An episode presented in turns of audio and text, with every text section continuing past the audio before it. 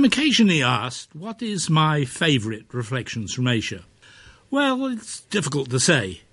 One particular one does stick in my mind because it concerned one of the earliest political crises that I was aware of as a youngster and which my father patiently explained to me. The Munich crisis in 1938. When we first broadcast this Reflections from Asia, someone had used the phrase to describe North Korea, a faraway country about which we know nothing. But that was exactly the phrase which Premier Neville Chamberlain used about Czechoslovakia as he set about appeasing Hitler. So here's Neville Chamberlain rejoicing at his alleged success from a veranda in 10 Downing Street. There's only two things I want to say. First of all, I've received an immense number of letters during all these anxious times, and so has my wife.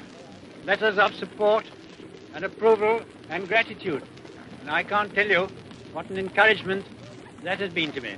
I want to thank the British people for what they have done. And next, I want to say that the settlement of the Czechoslovakian problem which has now been achieved is, in my view, only the prelude to a larger settlement in which all Europe may find peace. This morning I had another talk with the German Chancellor, Herr Hitler, and here is the paper which bears his name upon it as well as mine. Some of you perhaps have already heard what it contains, but I would just like to read it to you. We, the German Führer and Chancellor, and the British Prime Minister have had a further meeting today and are agreed in recognizing that the question of Anglo-German relations is of the first importance for the two countries and for Europe. We regard the agreement signed last night and the Anglo-German naval agreement as symbolic of the desire of our two peoples never to go to war with one another again. We are resolved that the method of consultation shall be the method adopted to deal with any other questions that may concern our two countries, and we are determined to continue our efforts to remove possible sources of difference and thus to contribute to assure the peace of Europe. That was British Prime Minister Neville Chamberlain on his return from Munich on September the 30th, 1938, affirming that appeasement of Hitler had produced peace. He had made a similar speech at the airport, but those remarks you have just heard were probably made from a window of 10 Downing Street where another crowd greeted him as he waved his piece of paper and proclaimed his passionate belief that there would now be peace in our time. So it's important to remember again what actually happened after Munich. Six months later, on March the 15th, 1939, the nation which Britain and France had failed to defend, Czechoslovakia, was incorporated within the German Empire.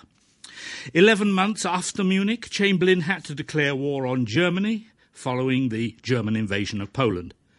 Another nine months after that, in May 1940, Chamberlain had to resign following Britain's failure to defend Norway against the German onslaught and his loss of support in the House of Commons. Another three months after that, and Germany, allied to the second member of the Axis alliance, Italy, had effectively conquered Europe. Britain stood alone. It was another 15 months before Japan helpfully rectified the power imbalance by attacking Pearl Harbor, thereby bringing the decisive weight of the United States into the struggle against the Axis. So, what are some of the realities which we should be remembering 70 years on? The events at Munich have been forever entwined with the single reality, appeasement, but as always, history was more complicated than that. So, what were some of the key ingredients of this undoubted crisis which had Western Europe on edge in fear of war? As Chamberlain spoke wearily to those enthusiastic crowds in London, he had been the world's first practitioner and victim of what later became known as shuttle diplomacy. Chamberlain visited Germany at least three times during September 1938, a previously unheard of amount of diplomatic travelling by air, which, given the slow speed of 1938 aircraft, must have taken its physical toll on Chamberlain. As so often happens with the shuttle format, even today, there was a lack of insistence upon diplomatic reciprocity. Hitler never even considered taking a flight to Britain. Chamberlain did not insist that he do so, thereby wittingly or unwittingly casting himself in the role of supplicant, unwilling or unable to say a simple no to Hitler's ever escalating demands for the dismemberment of Czechoslovakia. The record suggests that the more Chamberlain conceded, the less Hitler thought of him and the more he demanded from him. Czechoslovakia had been created after the First World War by the Treaty of Versailles. But Czechoslovakia contained a minority of ethnic Germans in its province of Sudetenland. Hitler had come to power by arousing German nationalism against the Versailles Treaty and promising to rectify its wrongs. In March 1938, he had successfully manoeuvred to persuade Austria to become part of Germany. He then focused on the German minority in Sudetenland, initially claiming them as part of Germany. All too quickly, Chamberlain conceded this point. Britain and France pressured the Czechs to surrender their sovereignty over Sudetenland. Hitler demanded that the province become part of Germany on October the 1st. In the House of Commons debate on October the 5th, 1938, Winston Churchill brilliantly described where Chamberlain's shuttle diplomacy had led. Sadly, there are no recordings of his speeches at this time.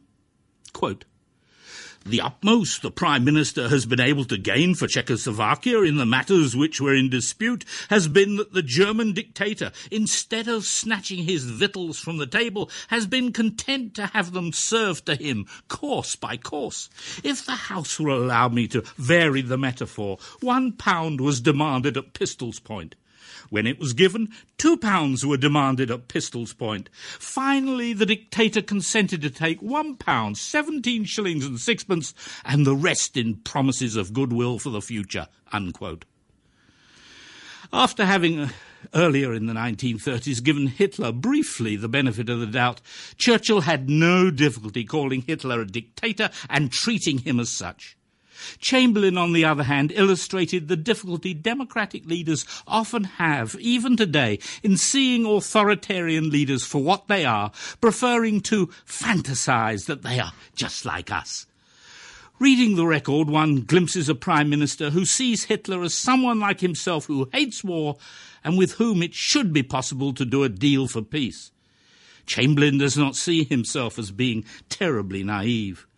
Too often Democrats shy away from clearly recognizing that dictators usually have a positive agenda of their own, often aggressive and sometimes malevolent, and that to combat them diplomatically requires democratic leaders to have a positive agenda of their own and to be willing to stand up for it. The failure of some Western leaders to see Saddam Hussein for what he was George W. Bush looking into Putin's eyes and soul and seeing a man with whom he can deal. European leaders taking a benign view of Slobodan Milosevic. These are but some recent example of this enduring democratic inability to see clearly where harsh authoritarian leadership inevitably leads. An additional trouble is that democratic leaders, apart from lacking firm resolve, do not always possess the military strength to back whatever resolve they do have. This was particularly true in Chamberlain's case. Successive governments had allowed British defence spending to decline or to stagnate. Chamberlain's Conservative predecessor, Stanley Baldwin, had been particularly remiss in this regard, and Chamberlain had not radically improved the situation, which was so brilliantly described by Churchill in a November 1936 debate on defence in one of the greatest pieces of House of Commons invective. Quote, Everything, the First Lord of the Admiralty assured us, is entirely fluid. I am sure that is true. Anyone can see what the position is. The government simply cannot make up their minds, or they cannot get the Prime Minister to make up his mind. So they go on in strange paradox, decided only to be undecided, resolved to be irresolute, adamant for drift, solid for fluidity, all powerful to be impotent. So we go on preparing more months and years, perhaps vital to the greatness of Britain, for the locusts to eat. They will say to me, a Minister of Supply is not necessary, for all is going well. I deny it. The position is satisfactory. It is not true. All is proceeding according to plan. We know what that means. Unquote. Churchill believed that power was an essential element in conducting foreign affairs. Chamberlain hoped that goodwill and a shared desire for peace could transcend power. Under the pressure of Hitler's pursuit of an expanding German empire, an essential element in Chamberlain's appeasement was a dangerous belief in peace at any price. Chamberlain was not a pacifist, but during the Munich crisis he came close to being one. Today it is easy to forget that Munich took place only 20 years after the terrible, terrible carnage of the First World War. Chamberlain had lost several close relatives and many friends in the protracted trench warfare. Avoidance of war seemed to him an absolute imperative, so he sought conciliation. Hitler sought revenge for Germany's defeat. There was another, less admirable side to Chamberlain's passion for peace. He disdained a small country like Czechoslovakia and sought to justify his stand by making it more distant than it actually was. In a broadcast he made at the height of the Munich crisis, two sentences illustrate his horror of war and why, unlike Churchill, he does not wish to deploy British power and influence in defence of the Czechs. How horrible, fantastic incredible it is that we should be digging trenches and trying on gas masks here because of a quarrel in a faraway country between people of whom we know nothing. It seems still more impossible that a quarrel which is already settled in principle should be the subject of war. A faraway country about whom we know nothing? The amazing sentiment is a reminder that another ingredient in Munich was a political tendency which the British recognized in the United States, but not in themselves, that of isolationism. And it is isolationism today which results in revisionists revisiting Munich and maintaining that Chamberlain was well meaning or right, Churchill misguided or just plain wrong. Yet it is still impossible to dispute that Churchill came closest to summarising what went wrong for Britain. He described Munich as a total and unmitigated defeat. Quote, can we blind ourselves to the great change which has taken place in the military situation and the dangers we have to meet?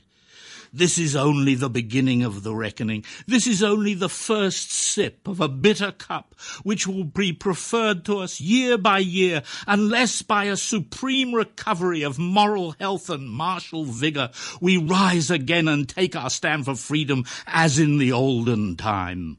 Unquote. Another terse verdict on Munich is credited to Churchill. Chamberlain was given the choice between war and dishonour.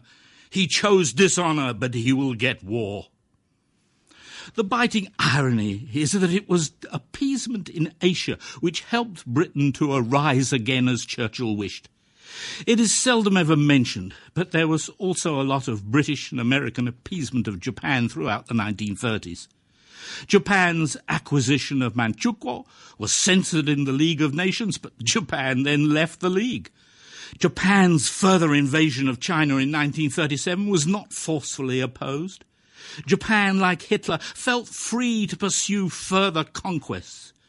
But after Pearl Harbor, Japan forced the Anglo-American alliance to take its stand for freedom. One last word. So why did the North Korean report set me off on this train of thought? Simple.